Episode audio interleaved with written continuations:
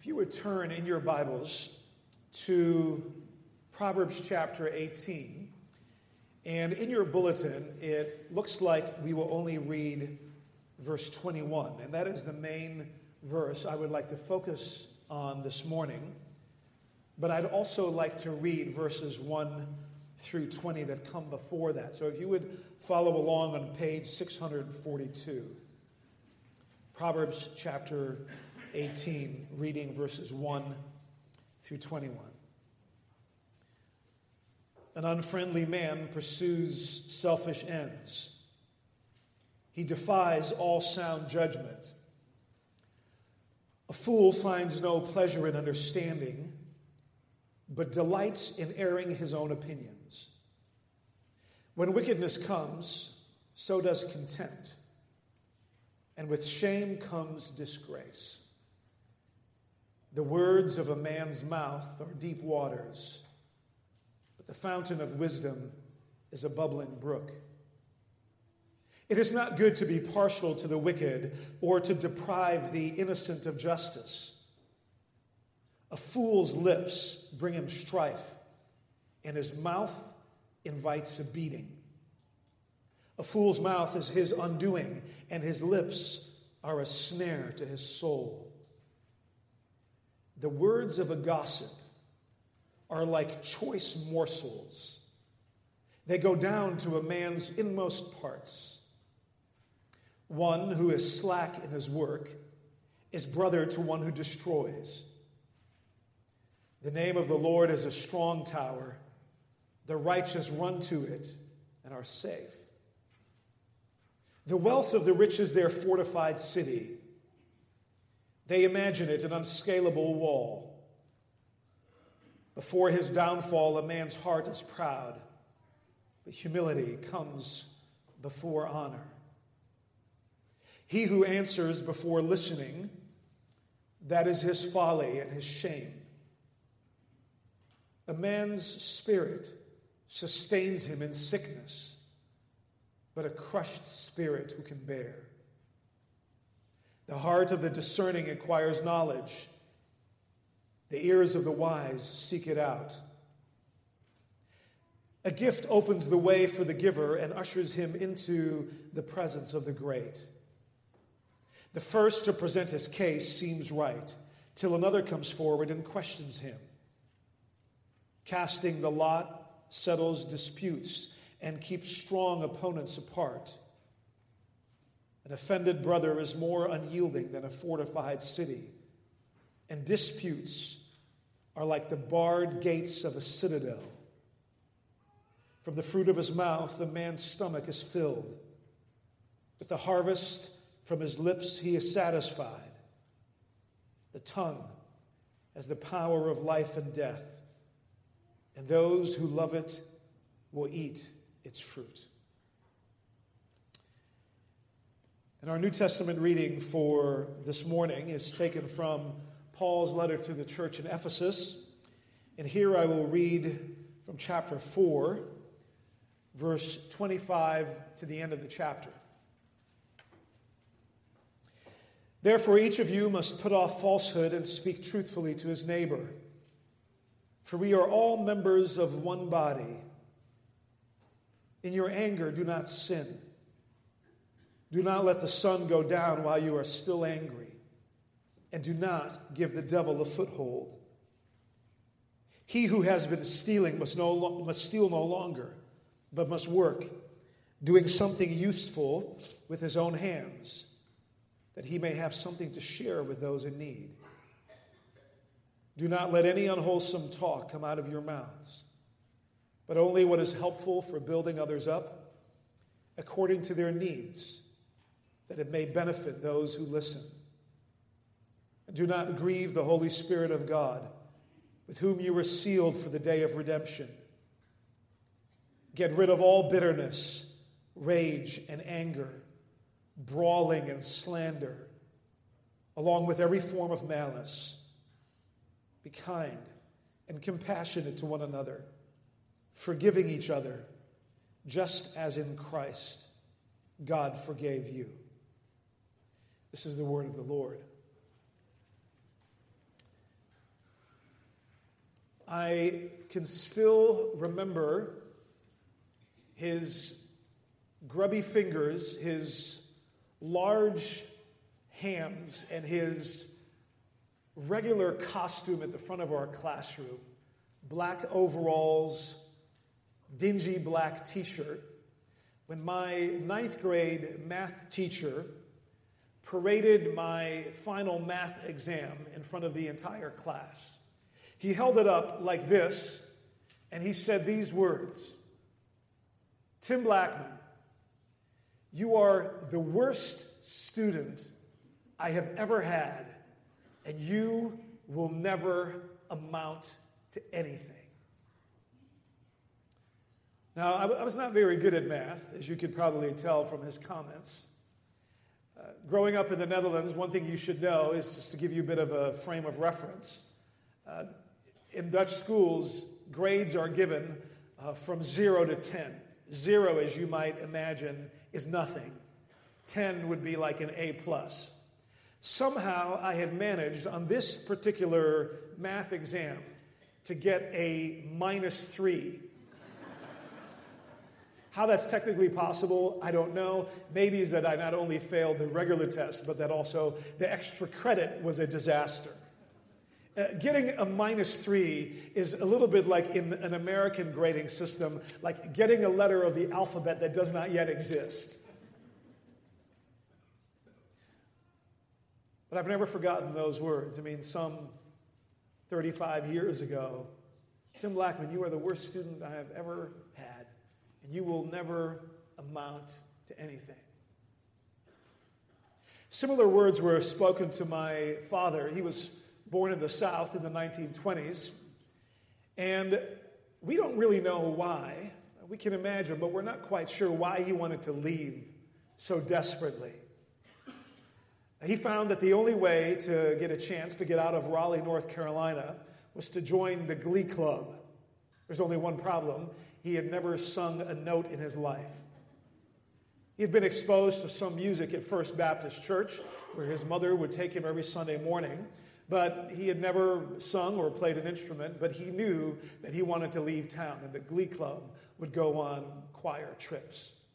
And so he auditioned and uh, I remember him vividly telling the story that he had found a recording of Cab Calloway's Yes, I Heard, and he tried to sing it. The only problem is that the only thing that came out was one note, monotone. And his choir teacher said to him, Henry Blackman, don't you ever open your mouth again and sing.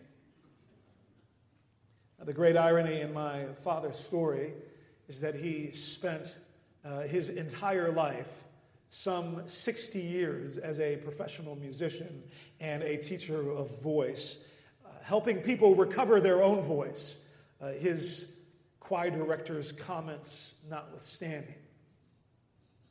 Uh, before you draw the wrong conclusions from these two stories, that, that all middle and high school teachers are the spawn of Satan, that they are bad, I, I, have, to, I have to confess something. There's another part of the story that I haven't told you about my math teacher. See, in that story, it sounds like his words were the damaging ones. It sounds like his comment was the one that has stuck with me this unsuspecting child with dyscalculia and other kinds of math imperfections.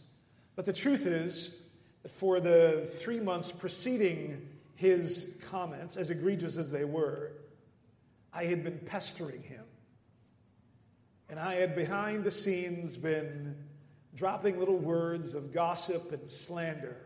I made fun of his unusually large hands, and large they were. Uh, he was not only a math teacher, but he was a, a farmhand. He looked like a man who worked with his hand. They were large and always dirty, and there was always dirt underneath his nails. And so I made fun of it to my classmates because we were in the city and he was a farmer. I made, I made fun of his overalls he had two kind. He had a black pair and a blue pair of jeans overalls. And he always wore it with a black t-shirt. And I made fun of his, his lack of money and his lack of style. I didn't, I didn't have the courage to, to tell this to his face, of course. Of course not. No, but I would spread rumors about it and that there was a reason why his marriageability was deferred because his smell, he get body odor, and I made fun of him. And the words that I had been spreading about him were words of gossip and words of slander and words of disrespect. And somehow, I'm, I'm, sure it didn't take that long, he began to hear that I had been saying these kinds of things. And sometimes I would begin to mutter them under my breath in the classroom. And so when he spoke those words to me, Tim Blackman, you are the worst students I had ever had. What he was actually saying is that you have, you have hurt me, you have wounded me, you have embarrassed me, you have actually humiliated me. And the classroom atmosphere that you have created with your words leave me no other option but to lash out at you. This is the, the power of words. I discovered it then. And the last year, I've been fascinated by uh, proverbs like the one we have just read. Look at it again. The tongue has the power of life and death. Oh, my math teacher knew that the way to get my attention as an insurgent in his classroom was to humiliate me in front of everyone because he knew Proverbs 18:21. There is tremendous power in the tongue. I imagine that some of you right now are thinking back to a similar experience that you may have had. Maybe it's 35 years ago, maybe it's 50 years ago, maybe it's 80 years ago. Last summer, when I was at a church in San Diego and I talked about this very thing, I asked the congregation, What were the most powerful words that have ever been spoken to you? An 82 year old lady stood up. She said, I will never forget when I was 10 years old. I asked my mom, Mom, am I pretty? And the stern and somewhat legalistic mother turned to her and said, Pretty is as pretty does, and walked away. And this 82 year old woman had never forgotten the impact of those words. But you and I sitting here may uh, may, may remember some words that have been spoken to you, words that were debilitating or discouraging to you. Maybe it was a mom, maybe it was a father, it could have been a teacher, or maybe it is a spouse. You might even be sitting next to someone right now, and chances are the person who has wounded you the most with words is sitting right there because it is a mother, it is a father, it is a brother or a sister, it is a son or a daughter. Oh, the power of life and death is in the tongue. Now, one of the things that I love about Proverbs is, is that it is what scholars call a reality based phenomenon.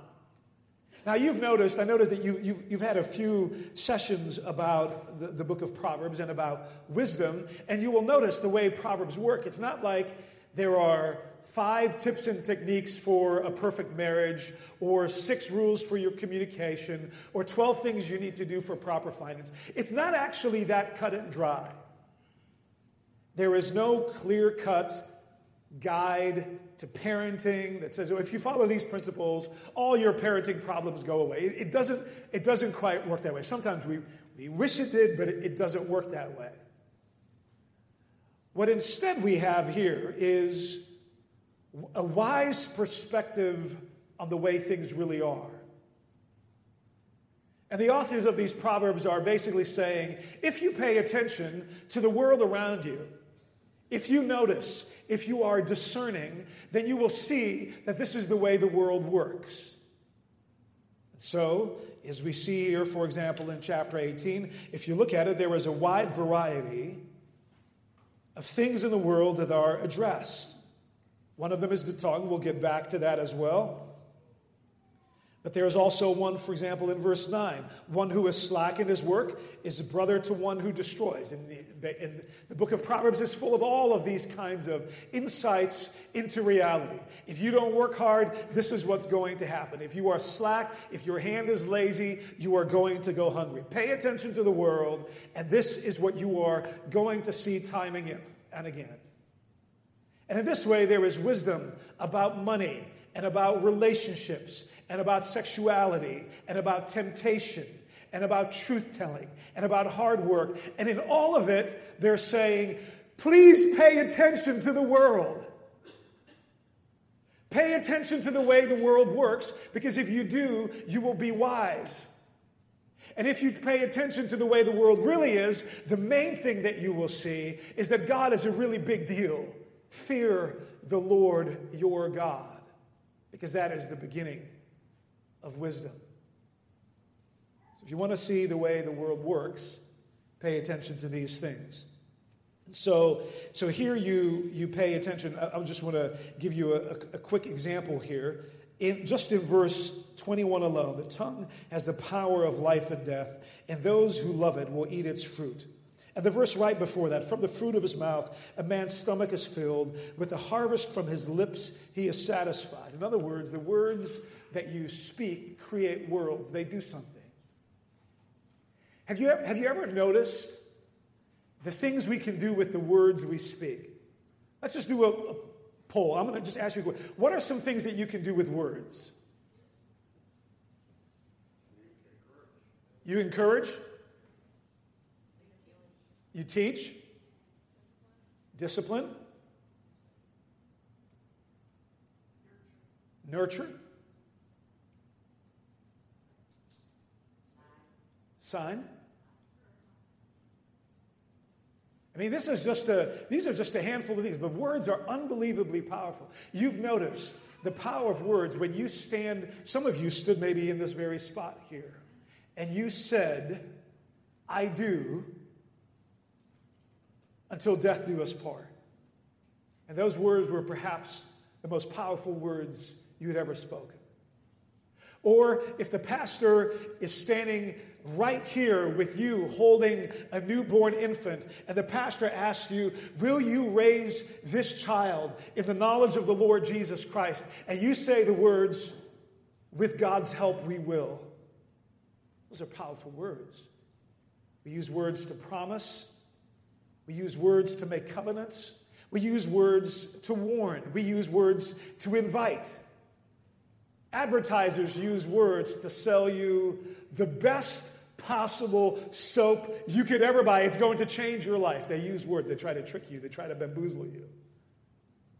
Politicians use words, usually aimed less at your brain and more at your belly, at your gut. They're trying to convince you of their plan and their program. Think of the powerful words of when someone turns to you and says, I love you. I have always loved you. There was a father at a conference earlier on this summer where I spoke, and he, he mentioned to me the love that he had for his adopted child, his adopted son. And he, and he noticed how when he spoke these words to his son, that there was a twinkle in his eye. He said, Son, even before you were born, we knew that we would have an opportunity to adopt you. And I have loved you even from the day that we heard your name for the first time. Those words breathe life into this young man. Think of how different that, that sounds than, I have never loved you. I should have never married you. It was a, it was a mistake to ever have children with you. These are the kinds of words that can be spoken by a spouse to another, and they will be remembered forever. Difficult to forget. Or how about this? When an employee gets invited to her boss's office, coming in with fear and trepidation. They know that the words of that employer have the power even to break or to make this person. How eager they are, all of us are as employees, to hear the words from, from our boss or our supervisor or our manager. Tim, we are so we are so delighted that you have come to Wheaton College. You are a gift. We, we, who doesn't want to hear those words? We are so glad you are here. Or what if you come into the office and you hear these words Tim, we have lost confidence in your ability to do the work to the level or standard that we have required of you. You are fired. You see the difference in the power of the difference in those kinds of words. Let me give you an example here from the text. Look at verse 6. If you pay attention to reality, you'll see this a fool's lip brings him strife, and his mouth invites a beating. I'll give you a very tangible example. I have, uh, four children, three boys and a girl, and my two youngest sons are into sports, and they are very competitive. And they have, I think, have learned from their father that, that losing is overrated, so we don't like to lose. And when they're playing ball of some kind in the backyard, it could be football, baseball, basketball, it could be just about anything. I've noticed that one of my sons, who will remain unnamed, has, um, let's, let's just say, his eyesight needs to be checked. When there is a close call, he will argue every single call. Some of you have brothers and sisters that do this. Just raise your hand if you do this. They, we call it cheating. And at, at, at one point, I simply said to him, you cannot possibly argue this call. He was clearly out, or it was clearly a foul, or you're clearly not allowed to do that, or that is a travel if it's in basketball. No, you're really not allowed to walk with basketball. Oh, Dad, I wasn't walking. Yes, you were walking. And anyway, these things, they, you, I don't know if you, maybe this is my family, but you've noticed these things escalate. And at one point, I turned to him and I said something to the effect of, you know, it's one thing for you to be a fool in the backyard about competition and when you're playing with your brother or your sister because they're going to be forgiving, they're going to be accommodating. But there is going to be a playground somewhere, sometime, where if you pull this, someone may take a swing at you. Now, it's not a warning, but what it is, it's a little piece of wisdom that says, a fool's lips walk into a fight, this is exactly how, on some playgrounds, you will invite a beating. Pay attention to the world because this is the way the world works. Uh, n- notice also in verse 8 uh, the words of a gossip. They are like a, what's the word used there? A tasty morsel. And I don't know if you've ever noticed this. I don't know if you ever gossip or not. Maybe, maybe this is the one church in the universe where gossip never happens. I bet not. But I don't know if you've noticed that there is a temptation in gossip that somehow feels delicious. The text actually in the Hebrew, maybe the, an even better translation would be the words of a whisperer Think of that the words of a whisper, somebody who's whispering gossip behind the scenes. They are like a juicy morsel because you know on the tip of your tongue there is something you just want to say. You can't help it. You know that what you are about to say is not actually going to improve the reputation and well being of your brother and sister, but oh, it's so juicy, and you just cannot wait to say it. You just can't help yourself. You just got to say it. And then, of course, you share it in the name of Jesus as a prayer request because you don't want to be accused of gossiping. But we all know that this is a juicy morsel in your mouth. If you pay attention to the way the world works, watch, watch what happens. So, so let's say, I'll just put myself in the role of the whisperer here. And I'm going to whisper something into this congregation's ear, namely this I have read your pastor's doctoral dissertation, and I am pretty sure that he has plagiarized. And his knowledge of Dutch, mm, not so good. And he didn't actually use the Dutch translations when he was working on his dissertation. He used a very poor English translation. And anyone worth their salt who reads the book will know this. Okay, so that's what I've whispered into your ear. You don't know if this is true or not. You don't know if I've actually read his dissertation or not. And you don't know whether or not he's actually plagiarized or not. And you can't discern whether or not his level of the Dutch language is actually sufficient or not. But here's what's happened my relationship with Pastor Greg has now changed because I have whispered a juicy morsel of gossip in your ear that he does not know of. And my relationship with him is not now, is not clear. We are not clear because he, there is going to be a moment where he is going to find out. Right now, I'm enjoying friendship with him, but these words at some point will tear away at the fabric of our relationship. You see this? My relationship with him has changed because we are now no longer able to proceed at the speed of trust. He can't trust me. He doesn't know what I'm going to say or what rumors I am going to spread. But something else has happened. Pay attention to reality. Not only has my relationship with Pastor Greg changed, your relationship with Pastor Greg has changed as well. Because you know, you know what? Actually, I, I wondered if parts of that dissertation, maybe there's something to it. And now you begin to question his scholarship. And he doesn't know why all of a sudden you are giving him the cold shoulder, why you don't return his calls anymore, or you less receptive to his invitations to serve it. he doesn't know why all of a sudden his relationship with you is strained, but it's because of the words of the whisperer. He doesn't know, but you know. But that's not only it. Not only is my relationship with Greg changed because I'm the whisperer, and your relationship with Greg has changed, my relationship with you is now changed. Because you know that if I would speak about him in such a way in public, Maybe when the time is right, I might talk about you that way in private as well. So now you don't trust me. See, this is, this is why Proverbs is absolutely brilliant. The words of the whisperer, they go down like a juicy morsel, but they have the power of life and death, and they can tear away at the fabric. And you can imagine what would happen if a couple of hundred of people in a congregation like this are constantly talking. Oh, did you hear about the elders? Oh, did you hear about so and so? Oh, it looks like they're divorcing. Oh, they're not sitting together anymore. Ooh, I wonder what kind of parents they are. And you begin spreading gossip like that. The words of the whisperer, they're sweet like a morsel, but they tear away the fabric of every family, every school, every business, and every church congregation. I want, to, I want to draw your attention briefly to how Paul deals with this in the book of Ephesians. Would you turn there in your Bibles, Ephesians 4? I want to just briefly show you this.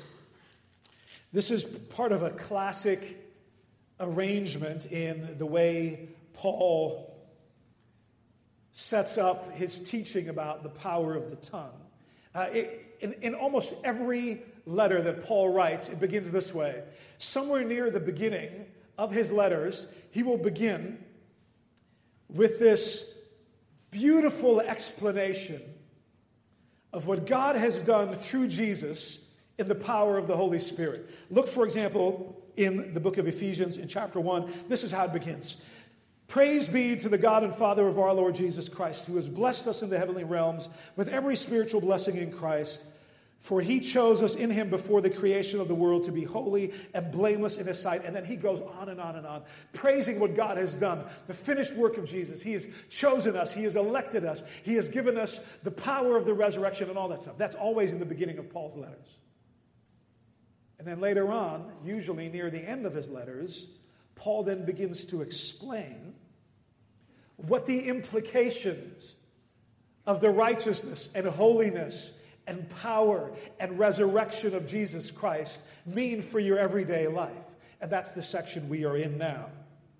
So, so read this in verse 25 as in light of everything that God has done through Jesus, and in light of who you are in Jesus Christ. Now, here is, here is what we need to know. And then Paul tells us three things here. First of all, he, he tells us in verse 25 each of you must put off falsehood and speak truthfully to his neighbor. So he's basically saying, you need to stop lying and you need to, need to start speaking the truth. That's the first thing he addresses. Then, the second thing he addresses is in verse 28, where he says, He who has been stealing must steal no longer, but must work. So he says, Stop lying, speak the truth, stop stealing, start working, with your own hands so that you can help people in need. And then in verse 29, and this is the first word I, first verse I ever memorized as a new believer.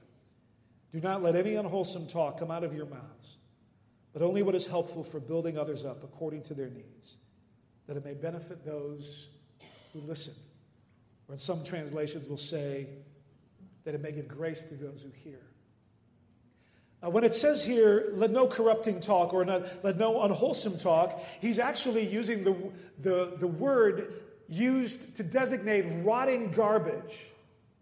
Now, this past weekend wasn't super warm, but I had a trash can right outside my house.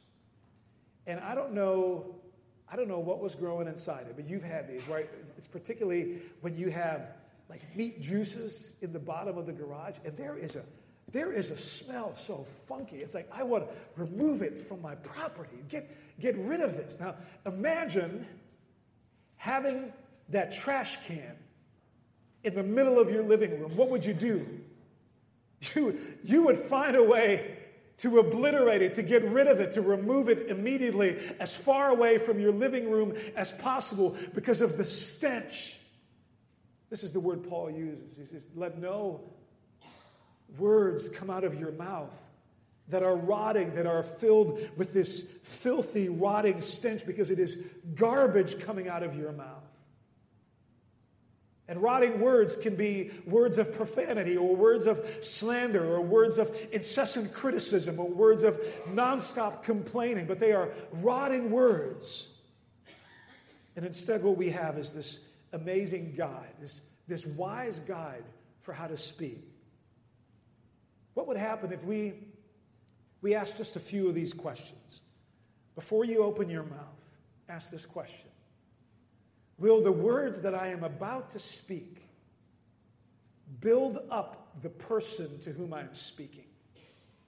Some of your translations may say, only speak those words which edify. And it literally has to do with the construction of a building. Think, think of your words as, as the architect of someone's soul, or the building of a family, or the creating of a world in your school, or in your church, or in your company. You're, you're building something. So, are you, are you building the person that you are speaking to? Are you, are you breathing life into them? Are you breathing joy into them? And you'll notice this because when you do this, you will see that the people around you get a sparkle in their eyes. You've noticed this, right? Think of the power of your tongue for a moment right now, if you have children at home.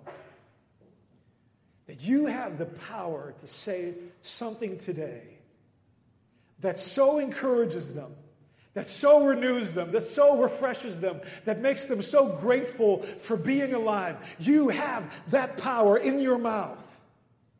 And Paul is saying, because of everything that Jesus has done, because you belong to Him, because you have been chosen by Him, because you have been set apart by Him, now go speak words of life, because the word of life has been spoken to you and it has made you right with God.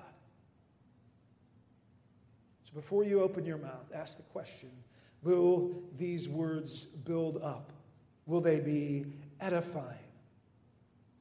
One of the, one of the great joys of my, my job as a chaplain at Wheaton is to see faculty, staff, and students teaching, learning, performing, practicing their craft, training for athletic events. And, and every morning, because I, I, want to, I want to practice this, every morning I ask the Lord, I said, Lord, who today needs to have a word of encouragement? And so I, I write every day, I'm looking for people who need, need a word of encouragement. I'll, I'll write them a note. So the other day, a couple months ago, I saw this, this, this college senior on our football team.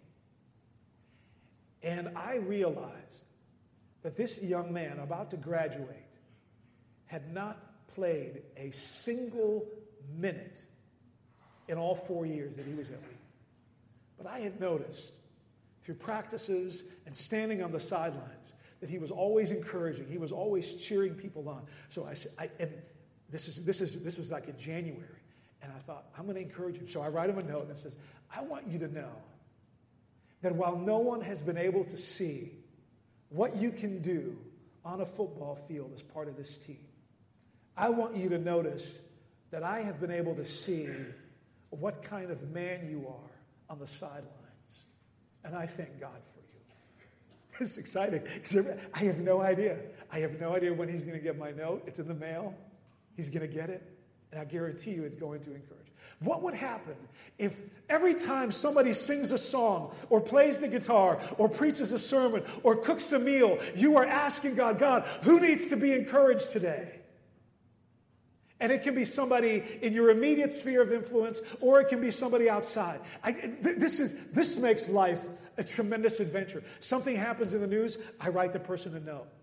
There was that, that brutal killing in Dallas a couple months ago where there were seven police officers that were killed. And I thought, there is a police chief there. This police chief must be at his wits' end. I wonder who's encouraging him.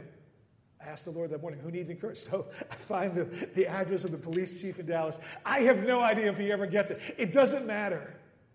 Paul says, because you are in Christ Jesus, use words that build people up.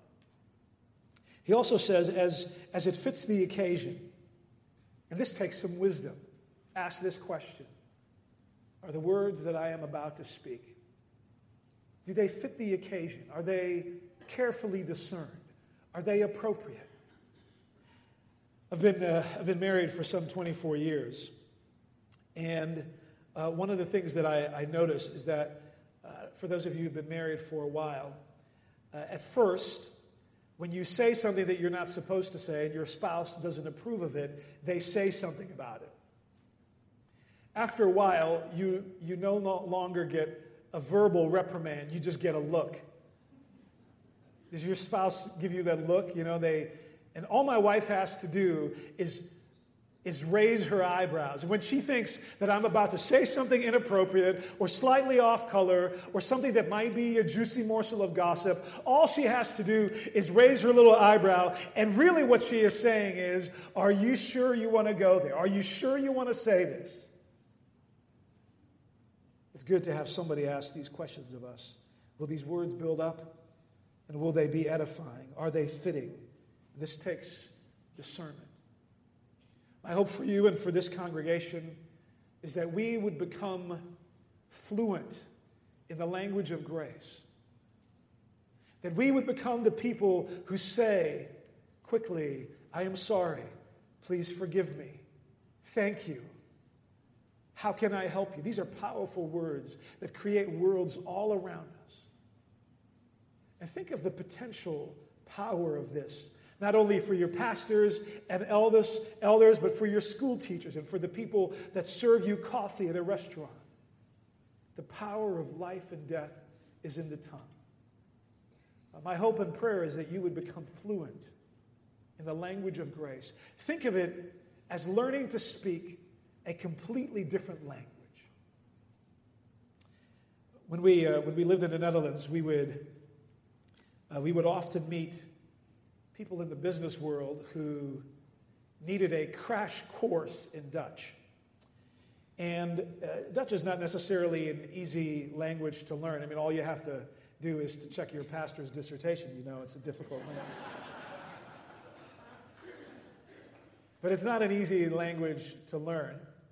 And so, what they would do with this business person, they would send him to this nunnery there was a convent in the south of the Netherlands near Maastricht.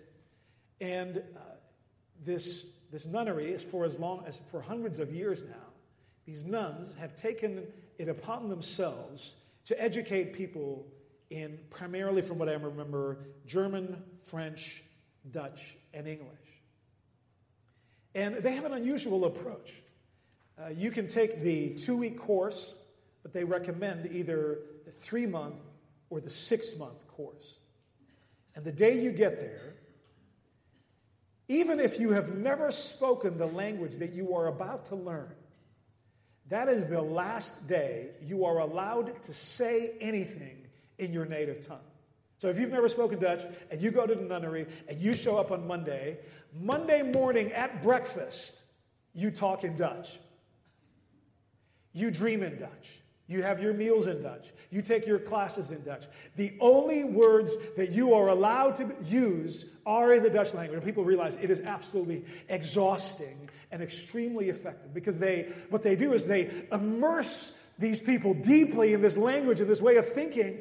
And it is amazing what happens. Some of, some of them after two weeks, but almost everyone after three months and six months comes out speaking this language fluently.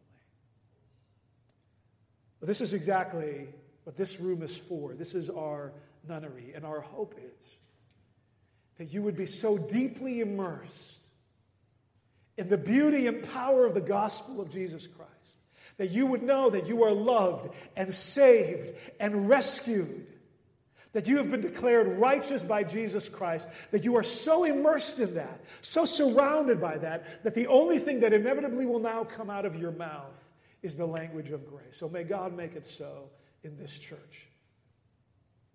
May you and I learn to speak the language of grace fluently. In the name of the Father and the Son and the Holy Spirit. Let's pray.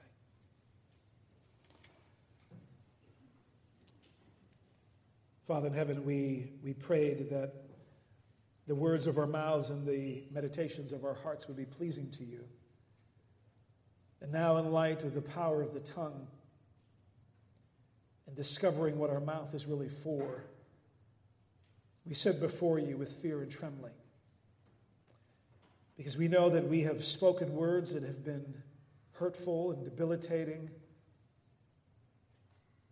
We have spoken words of gossip and slander and blasphemy, even.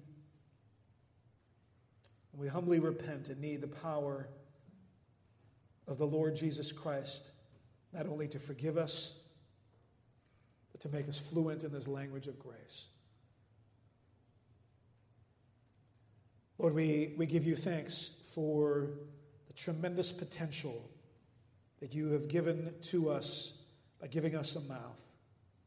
As we leave this morning, may we use it to point people to Jesus, to build them up, to speak words that are carefully discerned and bring grace to others. In Jesus' name we pray. And everyone said,